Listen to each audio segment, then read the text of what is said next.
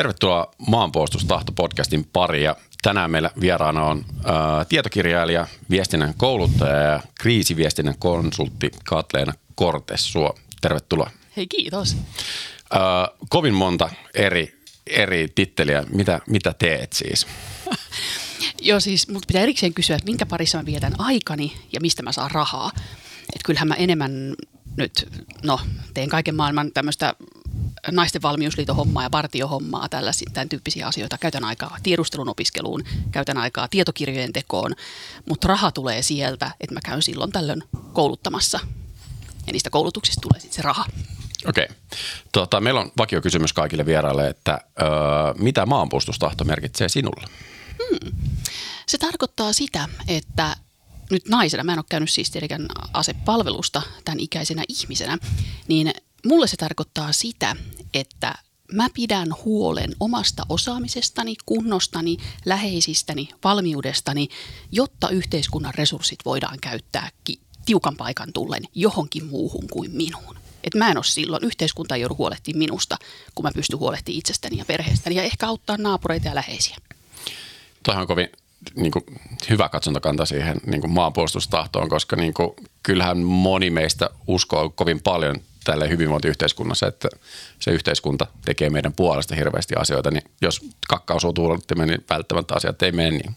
Joo, joo. Esimerkiksi siis moni omakotitaloasuja yllättyy, että eikö väestön suojia ole heille. No ei ole. Siis Suomessa on väestön suojia on kauppakeskuksissa, sairaaloissa, kouluissa ja kerrostaloissa. Mutta ei niihin mahdu kaikki Suomen omakotitaloasujat. Nyt meidän pitää pitää huoli itsestämme ja Sakki on tästä aivan aivan siis alaleukalaahaa maata, että mitä, eikö kukaan minusta välitä. Miten sä asut itse? Mä asun omakotitalossa. Miten sä oot hoitanut asian itse? no meillähän on ensinnäkin tämä klassinen kotivara. Joo. On, on ruokaa ja on vettä. Me ollaan aika omavaraisia, eli on tulisijat, trangiat, kaasu, kaasu pieni sellainen siirrettävä kaasuhella tarvittaessa. Mutta meidän pitää vielä kehittää esimerkiksi ilmanvaihtoa. Että siinä meillä on vielä painovoimainen ilmanvaihto, eikä ihan tarpeellisia suodattimia. Se Joo, on Kyllä. Tuota, olen internetin ihmeellisestä maailmasta huomannut, että olet aktiivinen tuolla vapaaehtoisen maanpuolustuksen parissa, niin miten olet päätynyt ensinnäkin niihin hommiin? Siis vahingossa.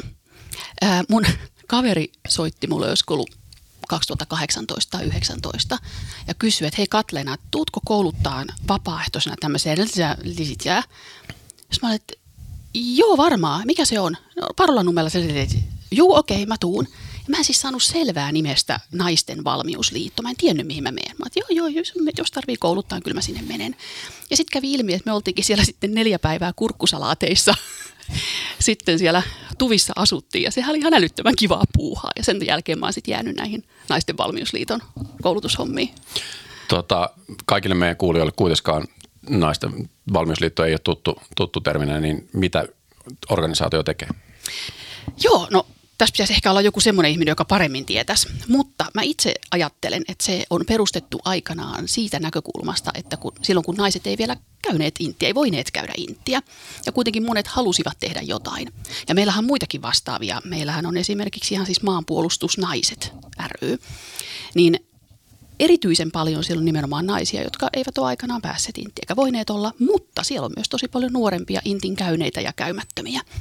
Mutta joo, siellä koulutetaan ihmisiä käyttämään väestön suojia, tekemään maastossa ruokaa, tunnistamaan informaatiovaikuttamista, kouluttamaan muita. Siis oletan, että aika samantyyppisiä juttuja kuin mitä vaikka MPK-hommissa. Mutta se, mikä mun on ihan mielettömän hienoa, pakko nostaa yksi asia esille. Siellä siis koulutetaan väestön suojien käyttöä. Ja niillä kursseilla on ihan älyttömän paljon semmoisia siis mummoikäisiä. Sille, että, että Katlena 47V on vähän niin kuin nuoremmasta päästä.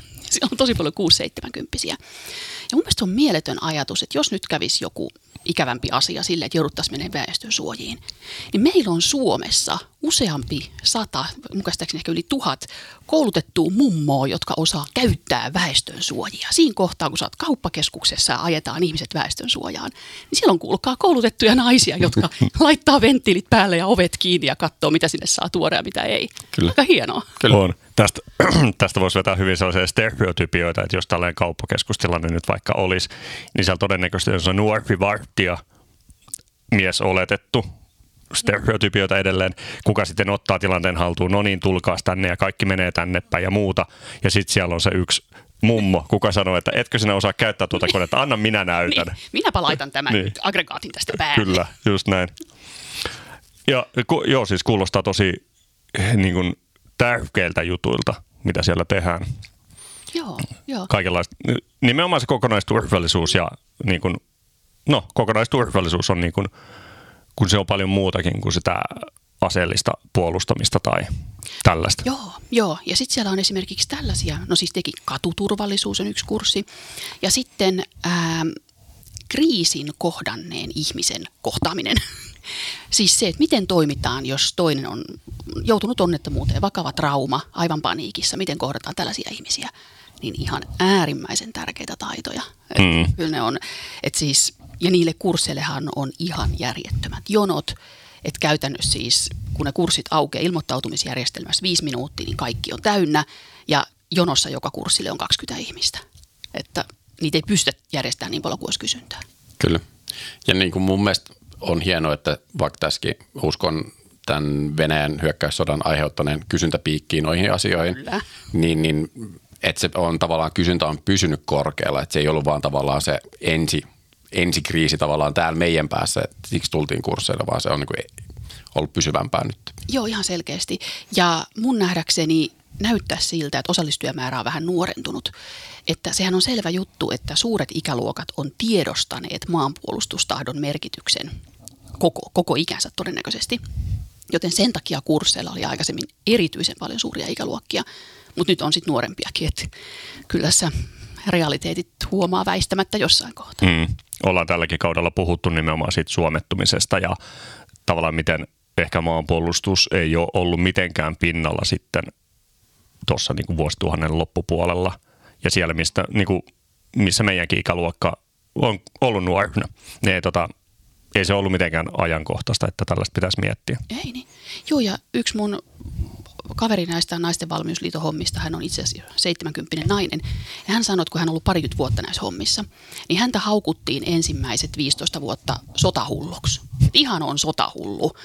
Siis ajatelkaa se, että menee, opettelee maastomuonitusta ja opettelee ensiapua, niin se on sotahulluutta.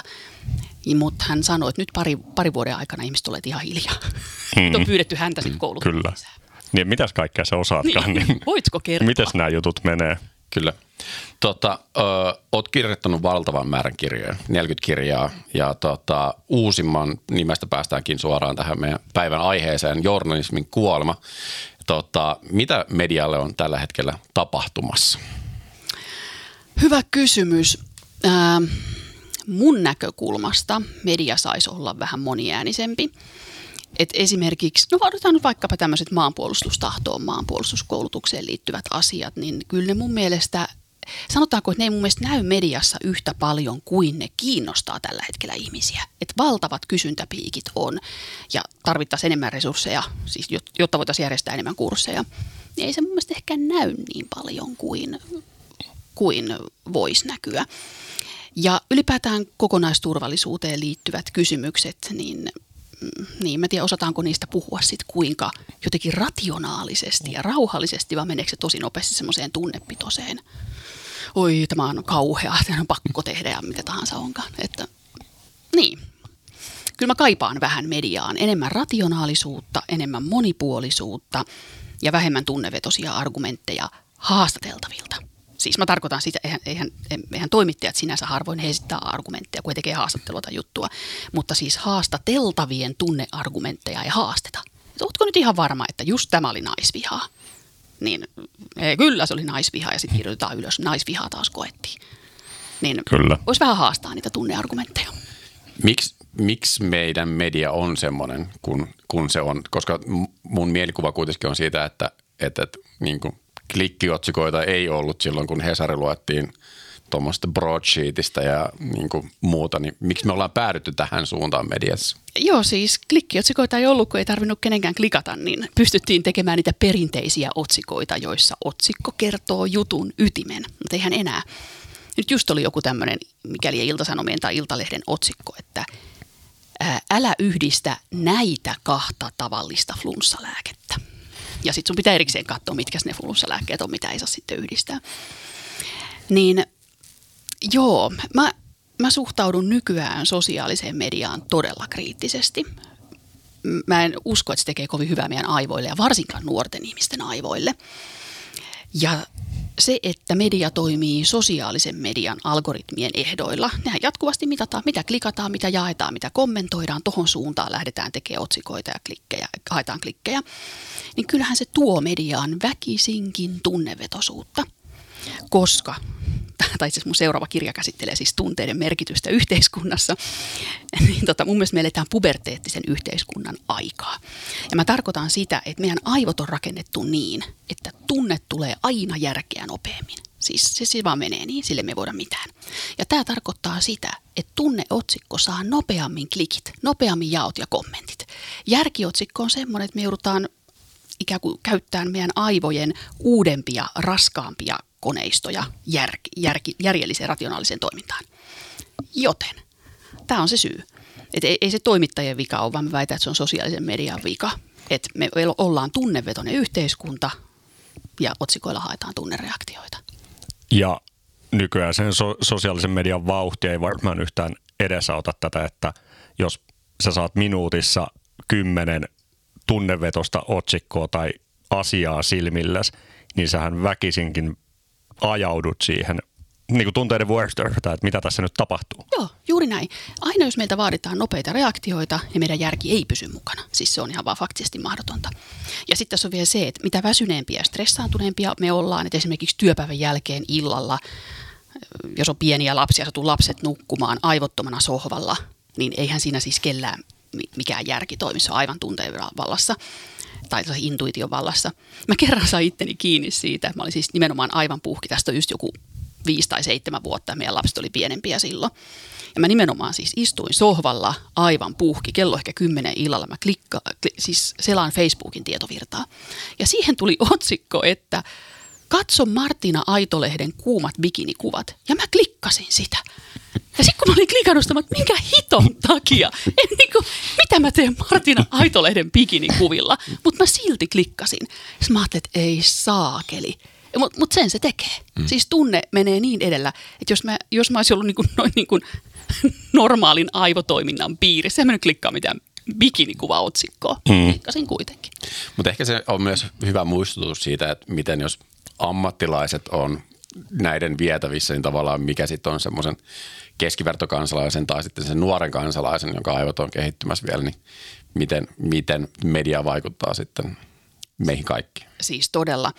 Mä just luin äh, tuon sosiopsykologi Jonathan Haidin tutkimuksia ja se oli tehnyt yhteenvetoja, niin sosiaalinen media nimenomaan nuorten aivoille on siis se on, se on käytännössä myrkkyä. Se tuhoaa, se tuhoaa keskittymiskyvyn, itsetunnon, lisää mielenterveysongelmia. Se on se, että me annetaan nuorille TikTok, on sama juttu kuin me annettaisiin nuorille kaljakeissi. Me viettää iltaa. Aivan sama lopputulos. Aivot tuhoutuu ja mitään hyvää ei tule. Kyllä mä tunnistan itsekin TikTokia selatessa, että lopputunnelma on se, että aivot tuhoutuu siinä. Onhan se hienosti rakennettu se systeemi, niin kuin aivan loistava koukuttamaan siinä, että niin kuin minimi-effortilla mä saan maksimi hauskuuden itselleni siitä ja selvästi tunnistaa sitä, että mitä mä katsoin ja mikä, mihin mä reagoin, niin sitä tarjotaan lisää. Siis juuri näin.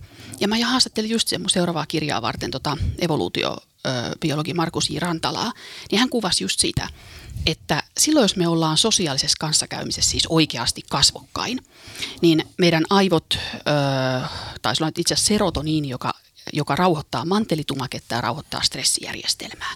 Ja sen takia esimerkiksi tuommoiset keräilijämetsästäjien yhteisöt, niin siellä ei ole ollut pitkäkestoista stressiä, koska kaikki on jatkuvasti kasvokkain. Ja se rauhoit, ihmistä rauhoittaa se, että toiset ihmiset on läsnä.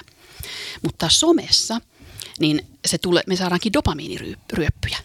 Dopamiini, dopamiini, joka on paljon koukuttavampi ja se ei todellakaan madalla stressiä eikä mitään tee mantelitumakkeelle, kunhan vaan pistää aivot vipattaan. Mä vertaan sitä siihen, että sosiaalinen media versus aidot sosiaaliset suhteet, se on, no, se on pseudososiaalinen media. Se on sama juttu, kun me syötäisiin 3D-tulostettua muoviporkkanaa.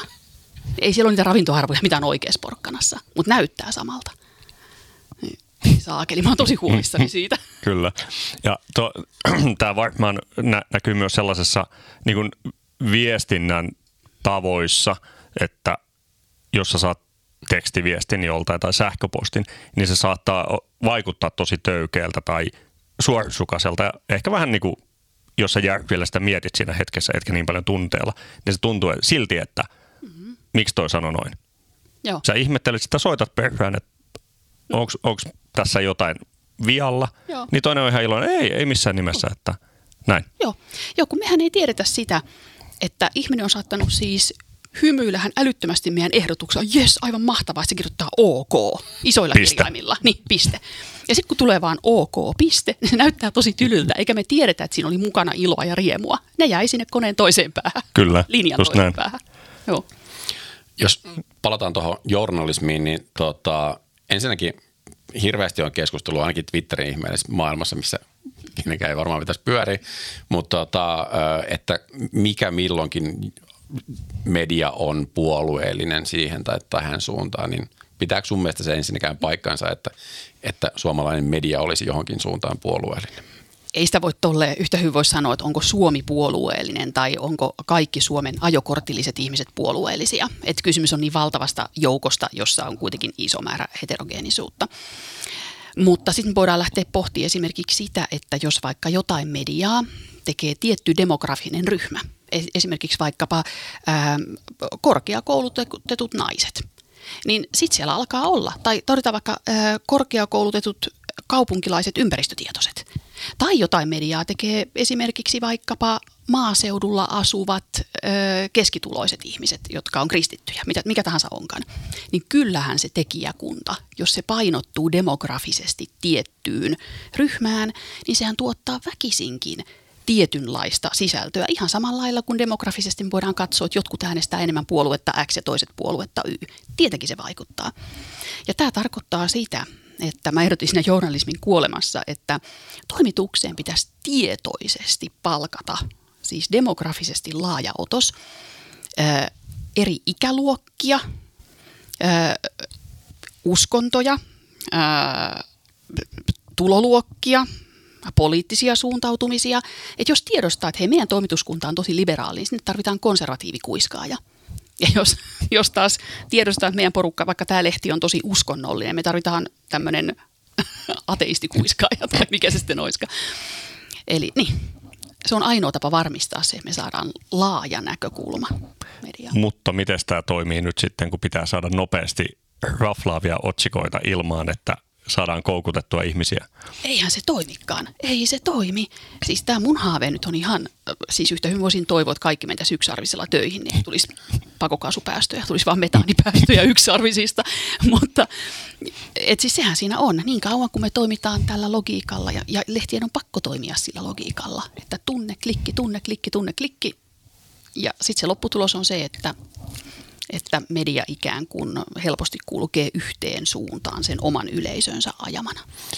Mä annan oma henkilökohtaisen synninpäästön, menekään nyt oikealle medialle, mutta Iltalehdelle, jolla on mun mielestä muutama semmoinen hyvä vastarannan kiiski-kolumnisti, jotka semmoiseen tavallaan ajattelun vastavirtaan kirjoittaa omia juttuja, jotka selvästi toimii klikkiotsikoina, aiheuttaa kuohuntaa lukijakunnassa, koska se ajatus on jotenkin väärä mm-hmm. siitä valtavirrasta. Joo. Niin tota, mun mielestä se tavallaan osaltaan niin kuin sisä, sisältyy tuohon sun ajatusmaailmaan siitä, että pitää olla tämmöinen erilainen tai monipuolinen puuli, mistä sitä juttuja kirjoitetaan. Joo. Mä esimerkiksi olen miettinyt noita Ylen, Ylen kolumnisteja.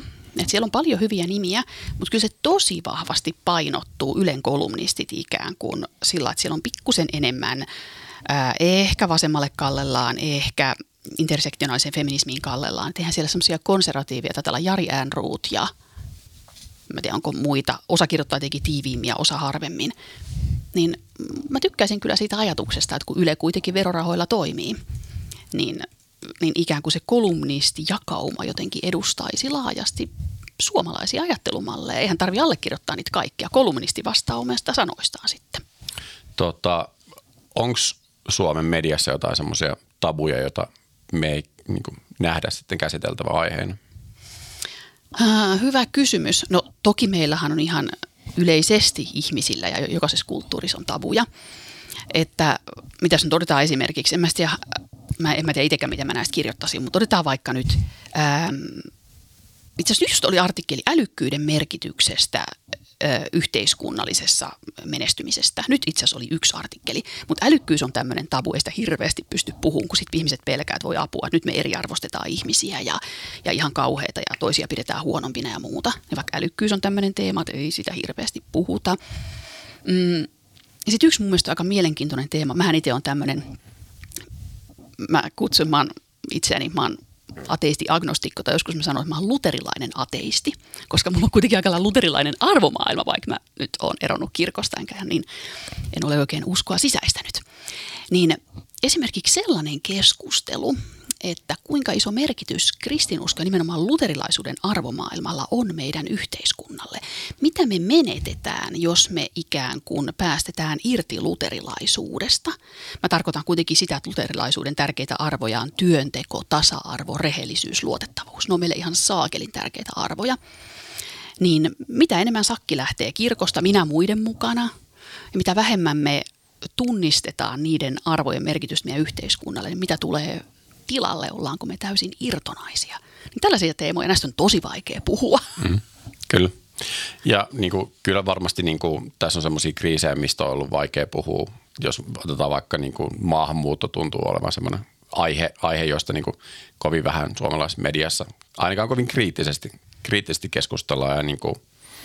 Joo, tämä on sellainen sellainen, missä mä itsekin olen jotenkin herännyt vähän itse kriittisyyteen, koska 2015 niin mä olin yksi niistä, jotka on sitä mieltä, että, että tietenkin tänne saa tulla. Siis ilman muuta me autetaan, että, että tervetuloa. Miten se meni sanonta, että ei saa antaa pelolle valtaa.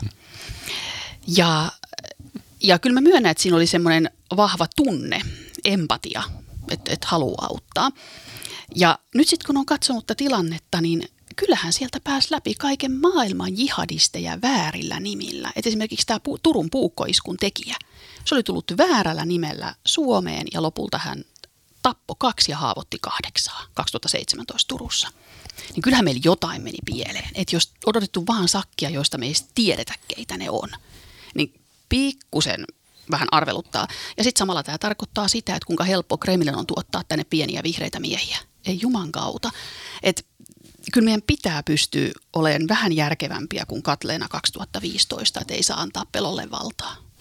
Tota, miten, jos peltaan tavallaan suomalaista mediakenttää nyt meneillä oleviin, oleviin kriiseihin, Ukraina esimerkiksi, tai sitten mitä tuolla Israel-Palestiina suunnalla tapahtuu, niin miten sun mielestä suomalainen media käsittelee näitä aiheita?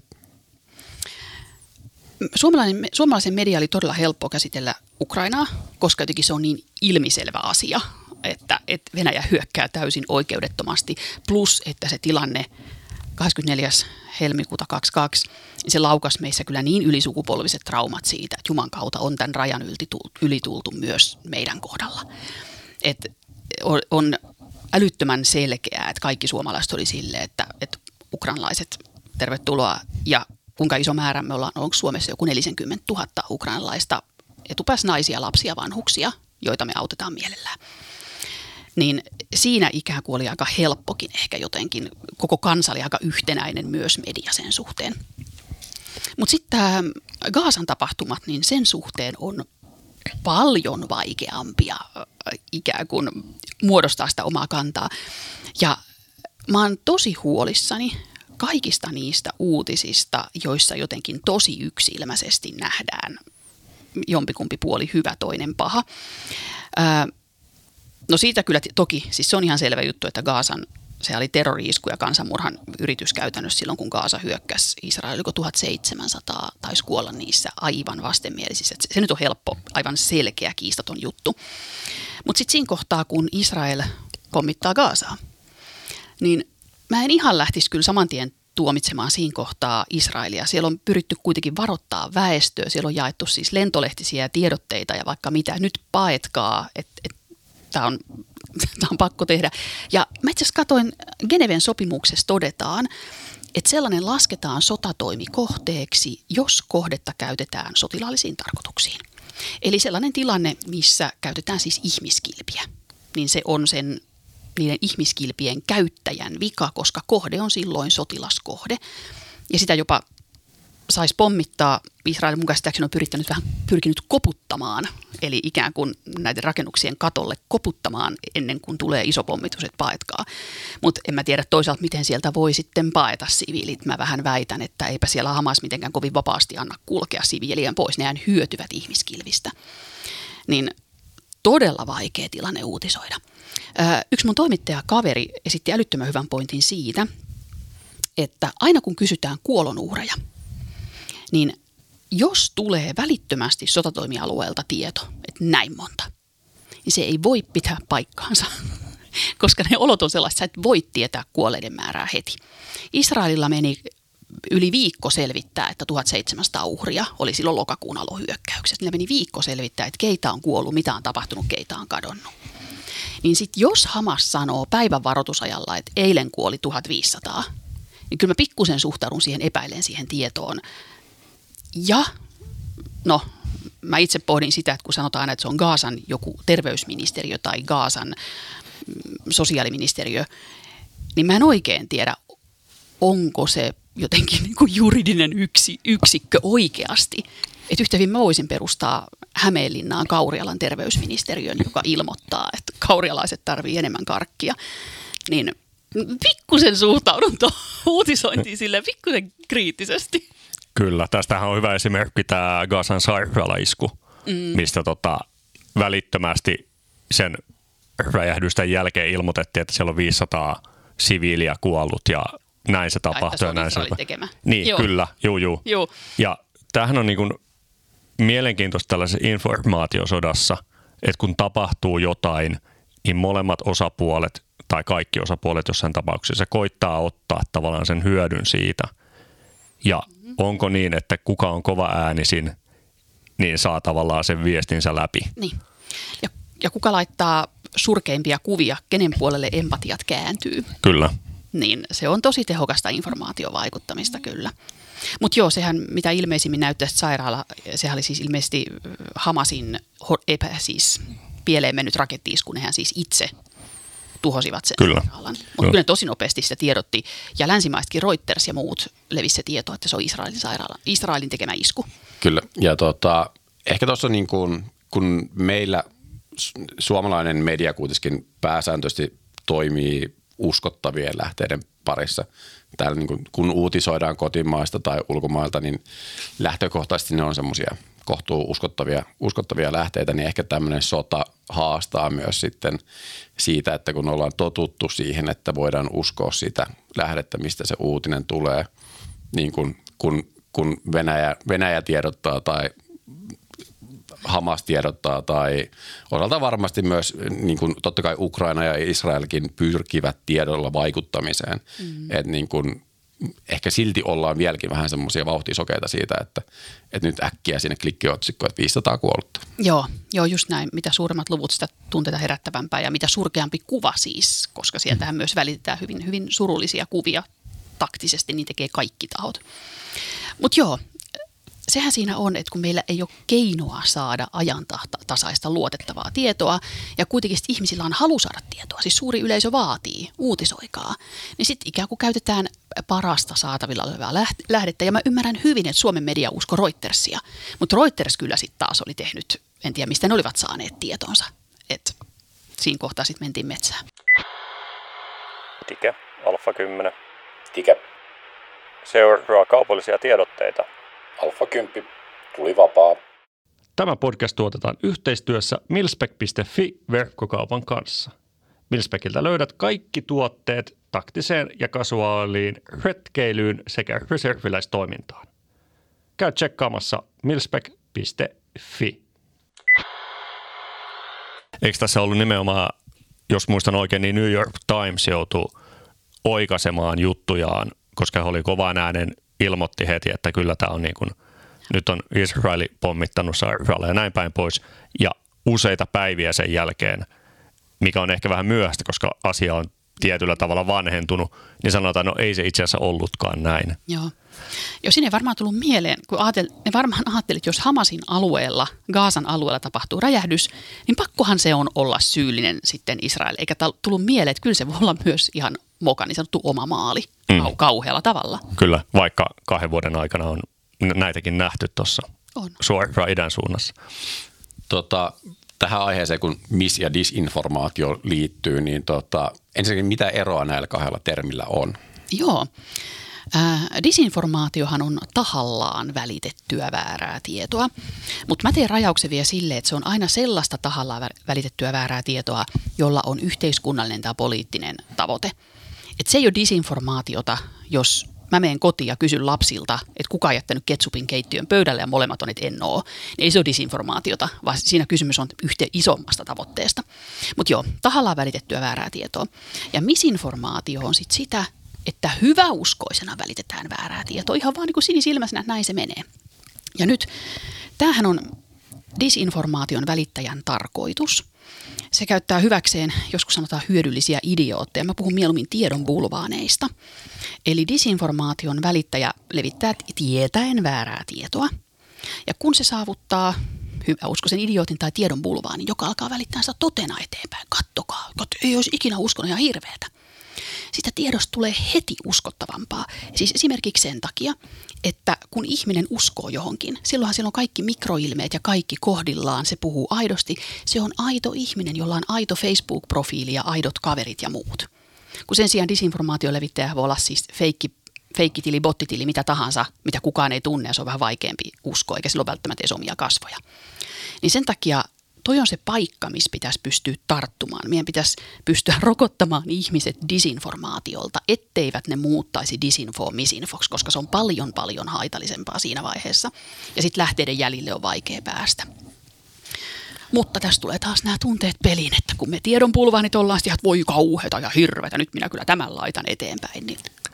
Ja, ja kun ne tunteet ohjaa niin vahvasti sitä käyttäytymistä, mm.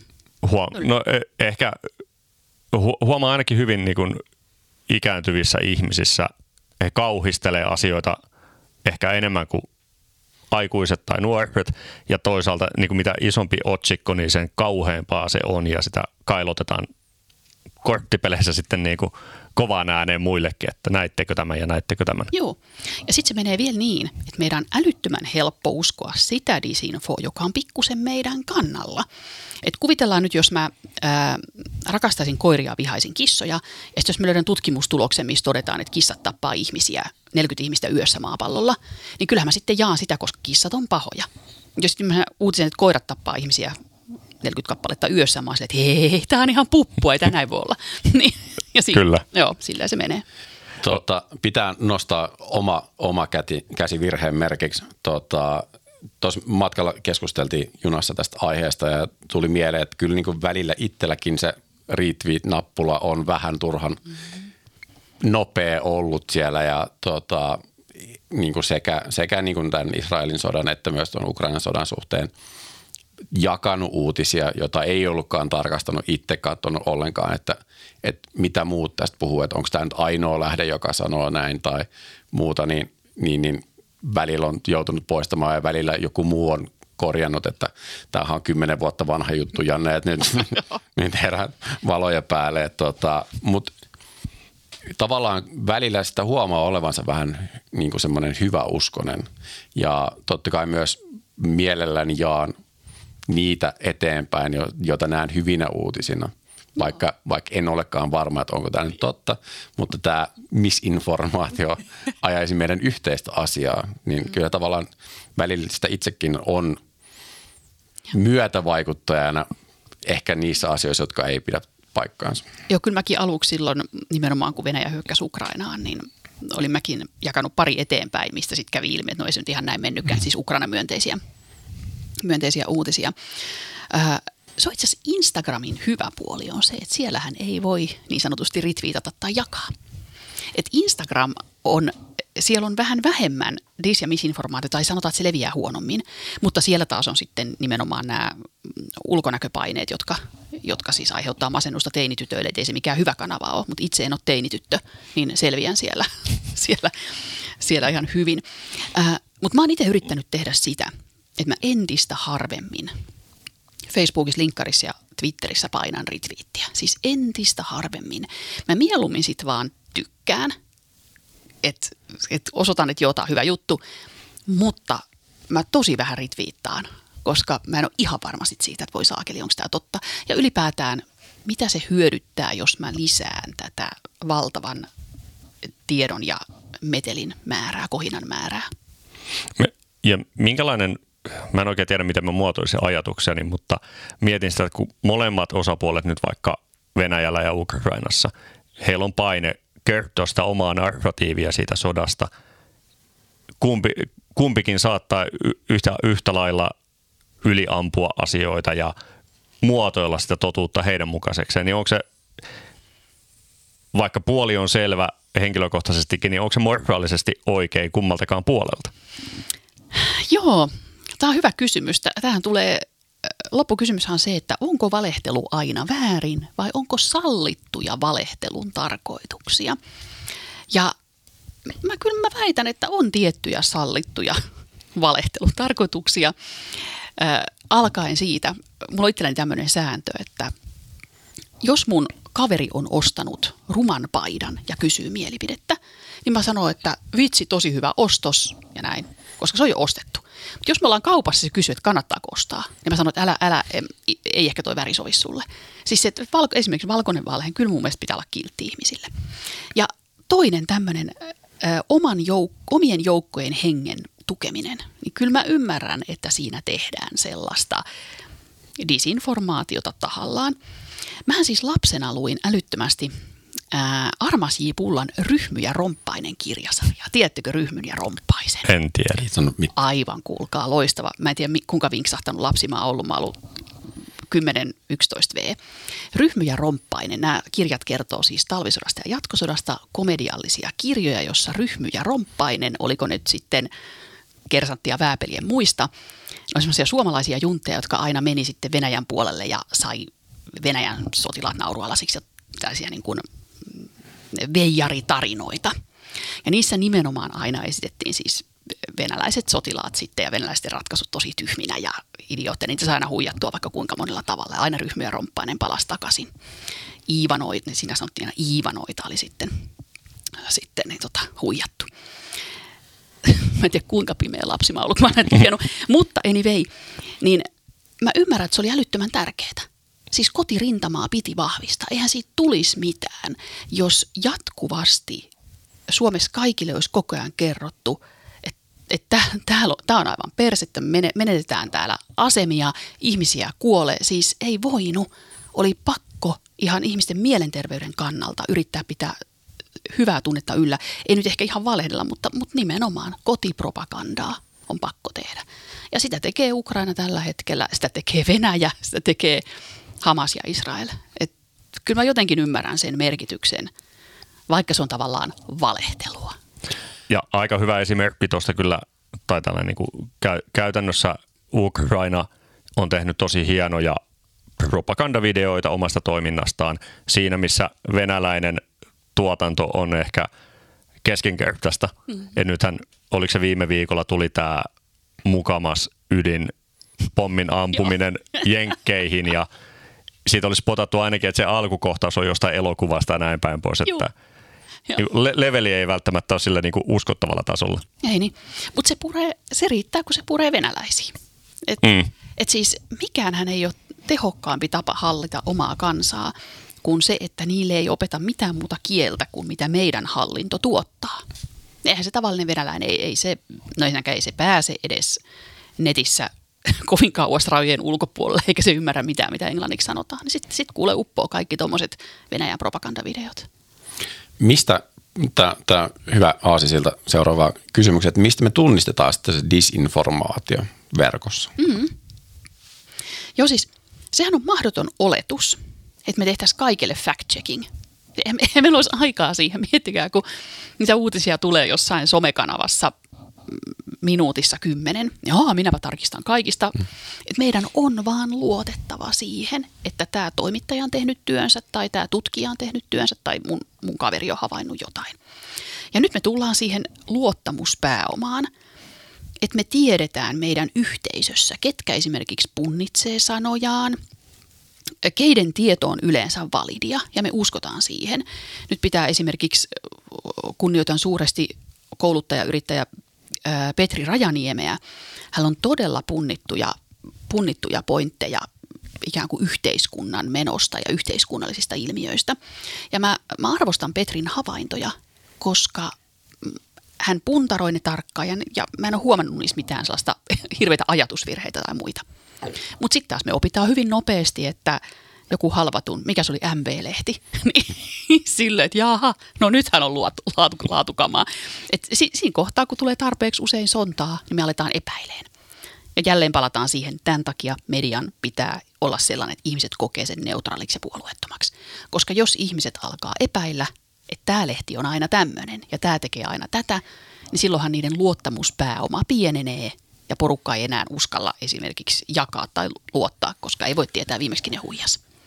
Tota, niin kun, tämähän on todella mielenkiintoinen aihe, mitä viime vuodet, viimeinen vuosikymmen on länsimaissa vedetty niin kuin todella tyylikkäästi vihkoon. On niin kuin kyseenalaistettu median uskottavuutta ehkä syystä, ehkä omiin poliittisiin tarkoituksiin sopien, mutta että niin kuin kyllähän niin kuin nämä fake news-asiat, jotka on hienosti levinnyt myös, myös Suomeen, kun uutinen ei sovi omaan agendaan, niin, niin, niin onhan se ihan käsittämätöntä, koska just juteltiin Tuomen kanssa tota, ö, erään lähteen kanssa tässä ennen, ennen nauhoitusta, joka mainitsi, että 30 prosenttia ihmisistä uskoo tällä hetkellä, oliko Suomessa niin kuin mediassa, mm. mediassa olevaan tietoon, joka on niin kuin aivan käsittämätön määrä, 30 prosenttia. Joo, ja tämä onkin hiton kiinnostavaa, että, että ikään kuin missä määrin media itse voi vaikuttaa siihen, just esimerkiksi vaan ottamalla näkökulmia esille. Eli nythän pitää, palataan pikkusen journalistin ohjeisiin. Eli journalistin ohjeethan sanoo, että faktojen on oltava oikein, tietenkin. Mutta puolueellisuushan syntyy siitä, että jos meillä on jokin ristiriita A ja B välillä, me kuunnellaan vain A antamat faktat ja me ei kuunnella B antamia faktoja. Niin silloin syntyy se puolueellisuus. Ja, ja juttu on siis faktisesti oikein. Kyllä ne A, A on antanut ihan oikeita faktoja, sieltä vaan puuttuu ne B faktat. Eli, eli median oma toiminta vaikuttaa asiaan ja sitten tulee nämä tämmöiset trumpilaiset fake news MV-lehtityypit, jotka käyttää tällaista hyväkseen. Riittää, kun löytää yhden tai kaksikin tällaista vähän painottunutta juttua, niin sen avulla maalataan koko media, ei mihinkään voi luottaa ja aivan huijausta. Niin se, nehän ikään kuin ne hyödyntää jokaisen pienen notkahduksen. Ja kun lähtökohtaisesti kyllähän Suomen media on luotettava, siis, siis että kyllä mä ihan luen aktiivisesti Yleä ja Hesaria enkä koe itseäni huijatuksi – mutta 30 prossaa on todella pieni luku. Ja, ja no joo, eli tota, katkes ajatus. Kiitos. No mä, vo, mä voin jatkaa, jos keräät, keräät oma ajatus, Joo. mutta äh, niin kuin sitten kun peilataan tätä asiaa maanpuolustustahtoon, joka huitelee jossain 8 ja 90 prosentin välissä ja joka perustuu vaan siihen meidän kansalliseen koheesioon siitä, että me nähdään, että tämä maa, jota kutsutaan Suomeksi, on omalla hengellä puolustamisen arvoinen ja sitten meidän usko tietoon ja faktaan ja uutisiin pyörii pohjan lukemissa, niin väkisin tulee ajatus siitä, että onko tuohon tulossa sitten dippiä, koska niin kuin tavallaan se informaatiokenttähän syö varmasti tota, vai onko meillä tavallaan niin pitkään kuin talvisodan muisto pyörii meillä uskottavasti mielessä, niin me ollaan turvassa tuolta. Mä uskon, että ihmiset osaa erottaa median ja yhteiskunnan. Ja siellä voi jopa olla aika paljon overlappia, eli ihminen, joka ei luota mediaan ja yhtä aikaa on tosi kansallismielinen tai haluaa, haluaa maanpuolustustahtoinen. Niin mä veikkaan, että ihmiset osaa pitää median erillään. Se on kuitenkin pitkälti, no ensinnäkin pitkälti toki kaupallinen toimija, siis on meillä Yle, joka on valtava, valtava organisaatio, mutta silti. Ja media, on, media ei ole kuitenkaan meidän päätöksentekokoneistossa, sillä ei ole vallan kolmijaon, kolmijako-opin opissa mitään roolia. Niin mä väitän, että ne ei ei korreloi. Että jos, jos luottamus mediaan laskee, niin ei se vedä mukanaan maanpuolustustahtoa. Mutta, mutta se on toki kiinnostavaa, millaista myllerrystä mediakentällä tapahtuu, että minkälaisia uusia medioita tulee. Nythän esimerkiksi just podcastien suosio on kasvanut ihan valtavasti. Ja podcasteissahan, jos ajattelee niiden luotettavuus, niin se, siinähän on nimenomaan tämä luottamuspääoma. Että, että tätä podcastia kun kuuntelee, niin sitten täällä on vaikka, täällä on vaikka hyviä vieraita ja täällä on hyviä keskusteluita ja, ja mä luotan tähän näin, välitä disinfoa.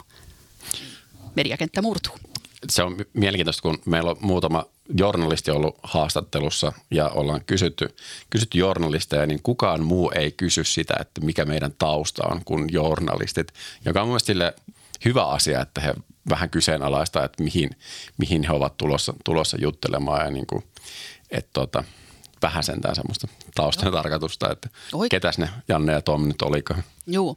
Joo, ja kyllä mäkin katson, että mullekin tulee aina aika, aika erikoisiakin pyyntöjä voi tulla. Niin kyllä mä aina, jos mä en heti tiedä, niin kyllä mä aina katson siis sen verran, että mistä on kysymys. Koska se luottamuspääoma, että ei ihan jotenkin ihan semmoiseen hörhömediaan, niin ei ihan huvita mennä. Niin siis tätähän mainostaa MV-lehti. joo, joo, just se MV-lehti podcast. Kyllä. Tota, mihin suuntaan sä näet, että, että mediakenttä on sitten, mihin kuollut journalismi uudelleen herää henkiin? Haa. Mä väitän, ja nyt mun käsittääkseni hallitus kai onkin vähän pohtii sitä, että pitääkö yleveroa koskevaa lakia hieman säätää. Se on mielestäni älyttömän tärkeää, että meillä on valtiollinen tiedontuotantoorganisaatio, joka on irti poliittisesta päätöksenteosta, nimenomaan irti sieltä vallan kolmijako, kolmijaosta, niin on tosi tärkeää, että meillä on Yle. Mutta kyllä mä uskon, että sitä varmaan pitää pikkusen ihan jo rahallisistakin syistä yleveroa hieman pienentää – että esimerkiksi otetaan vaikka tämä Elämäni biisi. Sehän on aivan, aivan mielettömän hieno ohjelmaformaatti. Mutta onhan se nyt ihan hassua, että meidän verovaroilla tehdään tuollaista viihdettä. Että sellaisenhan pitäisi nyt olla jossain maikkarin tai nelosen puolella. Että ei, meidän verovaroilla ei kuulu tehdä viihdettä, joka kilpailee sitten taas yritysten kanssa. Mitä muuta mediakenttään tapahtuu? Podcastit nousee, pitkät sisällöt nousee. On se sitten, podcastit voi olla nimenomaan tällaisia äänimuotoisia tai sitten toisaalta niin kuin videopohjaisia ikään kuin tube-podcasteja, miksi pitäisi sanoa vaikka nyt puheenaihe, niin tulevat nousee voimakkaasti, koska ihmiset yllättävän paljon kuluttaa pitkää sisältöä. Ja mä väitän, että se, on, se johtuu vain siitä, että sen pystyy kuuntelemaan äänenä kuntosalilla, lenkillä, työmatkalla. Että jos, nämä, jos kaikki Suomen podcastit julkaistaisiin kirjana, niin en tiedä kuinka moni niitä sitten lukisi. Ja sitten mä veikkaan vielä yksi mediakenttään vaikuttava asia, niin mä veikkaan, että ehkä toivonkin tavalla toiveajattelua, että lainsäädännöllä tullaan vaikuttamaan jollain tapaa sosiaaliseen mediaan, koukuttavuuteen tai algoritmien läpinäkyvyyteen tai johonkin, koska tällä hetkellähän muutamalla digimediayhtiöllä on niin valtava valta, ihan todella valtava valta. Mä väitän, että siihen tullaan puuttumaan jotenkin lainsäädännöllisin keinoin. Mun veikkaukset. Tuohan on mielenkiintoista, jos pidempi sisältö alkaa ottaa valtaa, koska siellä päästään syvemmälle siihen aiheeseen. Sitä kuunnellaan tai luetaan tai kulutetaan millä tava, tahansa tavalla, niin se järjen kautta jossain vaiheessa pois sieltä, mistä aluksi puhuttiin, se tunnevoittoinen klikkiotsikointi ja tällainen. Joo, siis tässä tapahtuu ihan valtava sirpaloituminen, koska sitten toisaalta myös nämä TikTokin 10-sekuntiset ja 15-sekuntiset tunnepöhähdykset – niitä myös kulutetaan valtavasti. Ja mua kiinnostaa, että tuleeko tässä tapahtumaan esimerkiksi joku ikäpolvien ero, että yli kolmekymppiset kuluttaa pitkää, rationaalisempaa sisältöä ja nuoret taas tosi tunnevetosta lyhyttä sisältöä. Ja mitä tämä tarkoittaa 30 vuoden päästä, kun ne nuoret on neliviisikymppisiä, niin jatkaako ne sitä tunnepöhinäänsä? Ja ei juman kautta, jos 20 vuoden päästä meidän eduskunnassa on 200 TikTok-kuluttajaa, jotka ottaa tietonsa 15 sekunnin videoista, niin ollaan jännässä paikassa. Mutta onhan siellä ensimmäiset TikTok-sukupolven kansanedustajat saatiin viime vaaleissa. Että. Joo, ja ne on niitä, jotka tuottaa TikTokkiin sisältöä, mutta just se miettikää, että jos se TikTok on se ainoa tietolähde, niin huhu. Kyllä. Tämä aihe tiivistetty 10 sekuntiin tässä. Nyt tiedät kaiken. Kyllä. Kestä- Lakeja muokkaamaan. Kestävyysvaje 15 sekunnista, ei päätös. Tota, öö, Miten sä näet, että niin kuin media vaikuttaa suomalaiseen tämmöiseen niin kuin maanpuolustustahtoon? pystyisi vaikuttamaan enemmän.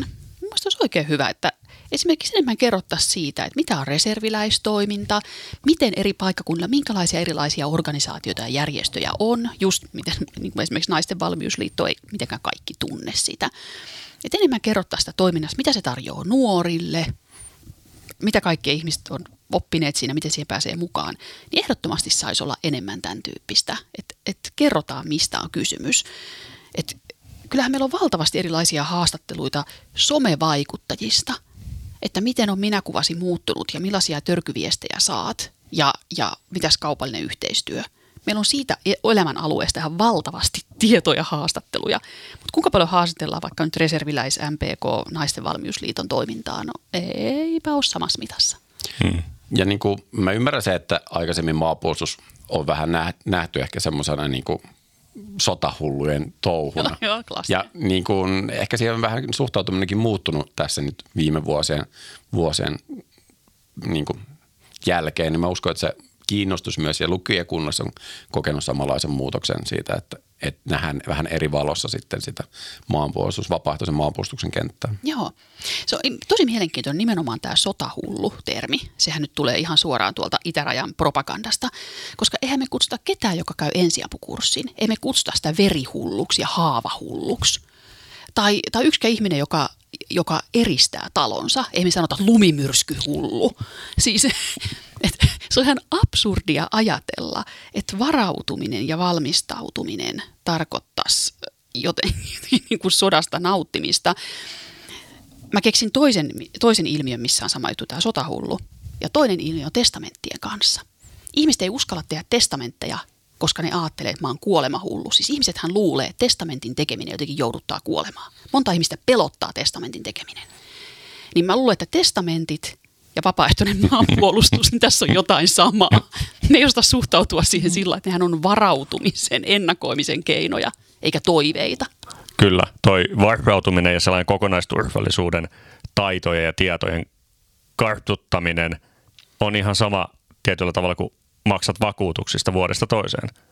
Onko se hullu, kun sä maksat sen autovakuutuksen? Sä odotat oikein, että milloin rysähtää. Just tämä.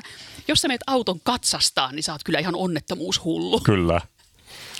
Tota, äh, mun mielestä tuossa, en muista mistä tämä ajatus nyt tuli tuossa tähän aikaisemmin keskusteluun, mutta äh, mun mielestä on hienoa myös se, että niin, kuin, niin tähän äh, liittyen tähän, että, että nuoret käyttää TikTokia ja pelkäämme heidän tulevaisuuden Ja Janne myös.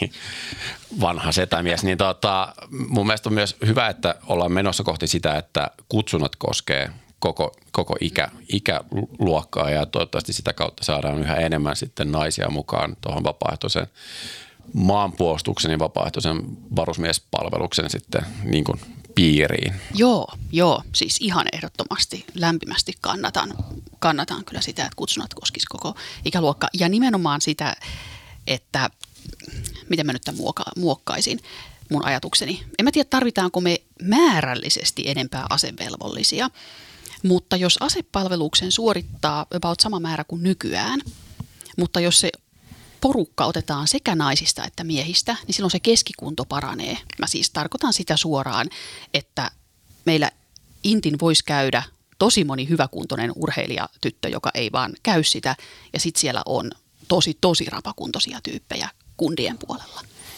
Kyllä, kyllä siellä niin kuin myös Gaussin käyrältä sitten sieltä niin kuin sitä terävämpää naisaineesta saataisiin enemmän toivottavasti mukaan niin kuin johtajiksi ja upseereiksi ja töihin puolustusvoimia ja muuten, muuten Kyllä. omalla tavallaan hyödyksi yhteiskunnalle. Kyllä, ei muuta kuin P-testit paukkumaan, niin sieltä saadaan hyvää porukkaa. Ja kyllähän toi tota, kutsunnat on varmaan yksi sellainen kanava, mikä entistä enemmän kertoo just nuorille sitä kokonaisturvallisuudesta ja maanpuolustus tahtoa tietyllä tavalla nostaa myöskin. Kyllä. Niin itse en tiedä, onko tätä suunniteltu, mutta niin kuin toivottavasti myös sitten nämä vapaaehtoistoimijat on aktiivisesti mukana noissa, noissa kutsunnoissa tulevaisuudessa, että, että siellä on niin kuin järjestökenttäkin kertomassa, että hei, että jos et ole menossa intiin, niin tässä on niin kuin tämmöinen vaihtoehtoinen polku, polku sitten, mitä kautta pääsee, niin kuin onhan esimerkiksi MPK on paljon näitä naisten kursseja, joissa pääsee tutustumaan mm-hmm. intin, intin toimintaa ja tavallaan sitä niin kuin askelta sinne palvelukseen ja sitten koetaan madaltaa sitä kautta. Joo, no just hyviä. Naisten valmiusliitolla on myös tällainen, onko se intti tutuksi naisille. Ja. Ja sieltä tällä alaikäraja, olisiko 16. Et nimenomaan, että sellainen tyttö, joka pohtii, että menisikö inttiin. Ne ei muuta kuin kurssille, ei vähän näkisi mitä se on, voisiko sitä tykätä. Mm. On ja siis niin tämä mun mielestä nivoutuu tosi hyvin siihen kokonaisturvallisuuteen, mikä meidän ehkä niin podcastin kattoteemakin on. Et se on ihan sama, onko siellä asevelvollisuutta tai aseellisesti puolustamassa maata miehiä vai naisia, kun ihan yhtä paljon niitä siviileitä tai ei aktiivisesti puolustamassa olevia tarvitaan muualla. Ja just niin kuin sanoit, että siellä on hyväkuntoisia naisia, ketkä vois ottaa pois huonokuntoisia miehiä tai korvata. Ja koska niillä miehillä voi olla jotain omia toimia, omaa osaamista, mitä täällä niin kuin tavallaan ei etulinjassa tarvitaan sitten kuitenkin. Sitten mulla on tämmöinen, tämmöinen aivan mieletön visio. Mun mielestä pitäisi koskea sekä Inttiä, pelastuslaitosta ja poliisia, mutta pitäisi olla erikseen, vaikkapa siis poliisikouluunkin, erikseen linjat niille tyypeille, joita esimerkiksi haetaan vaikkapa ö, kyberturvallisuuteen, rikostutkintaan. Niin mitä merkitystä sillä on, että kuinka paljon ne juoksee tai työntää prätkää tai kiipeä jotain puolapuita. Meillä pitäisi olla ihan eri linjat sellaisille ihmisille. Ja sama juttu Intissä kyberturvallisuuteen hakeville.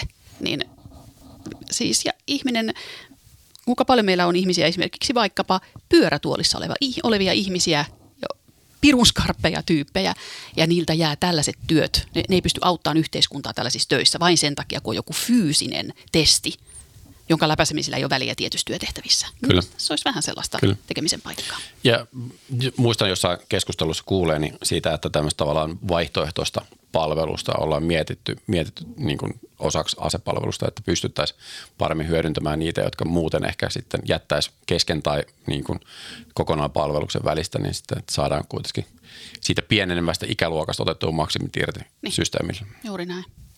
Tuli muuten vielä mieleen tästä kokonaisturvallisuussanasta. Kuulin huikea jutun. Mä tosiaan siis syksyllä aloitin Jyväskylän yliopistossa tiedustelun opinnot. Ja se opinto-ohjelma, sehän ei ole siis tiedustelu nimeltään, vaan opinto-ohjelman nimi on, se tunnetaan lyhenteellä SAMO. Se on siis ää, turvallisuuden ja strategisen analyysin maisteriohjelma. Ja minkä takia se nimi on turvallisuuden ja strategisen analyysin maisteriohjelma? Se oli perustettu, oliko 2017-2018. Sen nimeksi oli ajateltu ihan tiedustelu ja kokonaisturvallisuus. Mutta tämä nimi ei mennyt läpi jossain. Nyt en tiedä, oliko yliopiston johto tai, tai opetusministeriö tai mitä. Mutta ajatelkaa, että Suomessa 2017-2018 ei voitu tehdä akateemista opintosuuntaa, jonka nimi on tiedustelu ja kokonaisturvallisuus, koska se olisi ollut liian sotilaallinen nimi. Joten tiedusteluahan siellä opetellaan, mutta nyt me ollaan turvallisuus ja strateginen analyysi. Nythän Jyväskylässä on ö, johdatus tiedusteluun tällainen avoin kurssi. Kyllä. Luin sähköpostista, on ilmoittautunut siihen just Joo, tuossa viime viikolla. Joo, mäkin, mäkin suoritin sen tuossa opintojen sivussa kanssa. Joo. Hei, nyt kun aihe tuli puheeksi, niin nyt saa pitää semmoisen lyhyen myyntipuheen opiskelijana, että kun kuuntelijoissa on monta, jota tämä aihe kiinnostaa, Joo. että miksi kannattaisi mennä avoimen kautta opiskelemaan tätä aihetta? Joo, no avoimessa, mä en tiedä mitä avoimessa on tarjontaa, mutta siis sehän on loistava sisäänheitto, jos taitaa olla kaksi opintopistettä se avoimen johdatustiedusteluun. Mutta sitten jos haluaa ihan, ihan pyrkiä opiskelijaksi, niin se mikä on hienoa tuossa Samo-ohjelmassa, sen pystyy tekemään pitkälti etänä. Sehän on periaatteessa täyspäiväinen, mutta kyllä mäkin tässä nyt on paukuttanut niitä opintopisteitä kasaan, vaikka mä ihan teen mun omaa duuniani, niin sitten iltaisin vaan katsoo niitä hiivatun nauhoitettuja luentoja ja yrittää pääntätä tenttiin. Että se on tehtävissä työn ohella. Ää, se, minkä takia sinne kannattaa mennä, niin kyllä se lisää ihan älyttömästi ymmärrystä – No tietenkin siitä, mitä tiedustelu on, siitä, mitä päätöksenteko on, erilaisista keinoista, miten ihmisiä voidaan no, tarkkailla, mitä avoimista lähteistä löytyy tietoa. Et kyllä se on aika tarpeellista osaamista ihan jo myös oman tietoturvan kannalta. Et mä oon aina ollut vähän semmoinen pikkusen skeptinen omien tietojen jakamisen suhteen, nyt mä oon vielä skeptisempi. Voisiko tuon peilata jotenkin tuollaiseen medialukutaitoon, ja tavallaan kun ollaan puhuttu paljon tästä miss- ja disinformaatiosta ja tästä, että jos tietäisit paremmin, että niin tiedustelusta yleisesti ja miten tietoa voidaan käyttää ja miten se suhun vaikuttaa, niin ehkä sä osaisit lukea myös niitä juttuja kriittisemmin. Kyllä, kyllä, siis nimenomaan. Ja meille kerrottiin hyvä esimerkki silloin, kun Venäjä hyökkäsi Ukrainaan, joku, oli, jossa joku media, suomalainen media oli ihan uutisoinut esimerkiksi tämän, että Harkova on piiritetty. Ja kyllä mä sen aikanaan luin ja mä ajattelin, että okei, Harkova on piiritetty. Ja nyt sitten meille luennella kerrottiin, että tajuutko, miten halvatun iso alue se on? Ei sitä pysty piirittämään. Että kyllä siellä on joku, joku tiedustelutieto mennyt pikkusen pieleen, jos Suomessa uutisoidaan, että Harkova on piiritetty. Mutta alka, alkaa myös oppia tällaisia asioita, että mitkä uutiset on mahdollisia, missä on pakko olla väärinkäsitys. Tämä ei voi olla totta. Viimeinen kysymys, että miten medialukutaitoa me pystyttäisiin parantamaan, että me ollaan parempia kriittisiä median kuluttajia kaikki tulevaisuudessa? Ää, jos ajatellaan nimenomaan lukutaitoa, eli nyt ei ajatella, mitä toimittaja voisi tehdä tai media voisi tehdä, vaan mitä me itse medialukutaito, niin jos jutussa on haastateltavia, katso haastateltavien taustat. Minkälainen, onko niillä poliittista taustaa, onko niillä aktivistitaustaa, minkälaista asiaa ne ajaa, se on ensimmäinen. Sitten toinen, kuluta mieluummin pitkiä sisältöjä kuin lyhyitä sisältöjä, ne on yleensä puntaroidumpia. Ja sitten se, että älä klikkaa Martina Aitolehti bikinivideoita. Nämä on tärkeimmät. Ei mitään henkilökohtaista, mutta Eikö näillä opeilla ole hyvä lähteä sitten seuraamaan illalla tuota Twitteriä selaamaan taas? Kyllä, tässä olisi tosi paljon asiaa, mistä voitaisiin jutella vielä, vielä lisää, mutta säästetään vähän tuleviin jaksoihin mahdollisiin. Yes. Kiitos vierailusta Katleena. Äärettömästi kiitos. Isot kiitokset. Kiitos. Kuuntelit jakson maanpuolustustahto-podcastia. Kiitos meidän asiantunteville vieraille. Kiitos teille kuuntelijoille jaksojen kuuntelusta. Kuuntele edellinen jakso ja kuuntele myös seuraava jakso, jos se on mahdollista.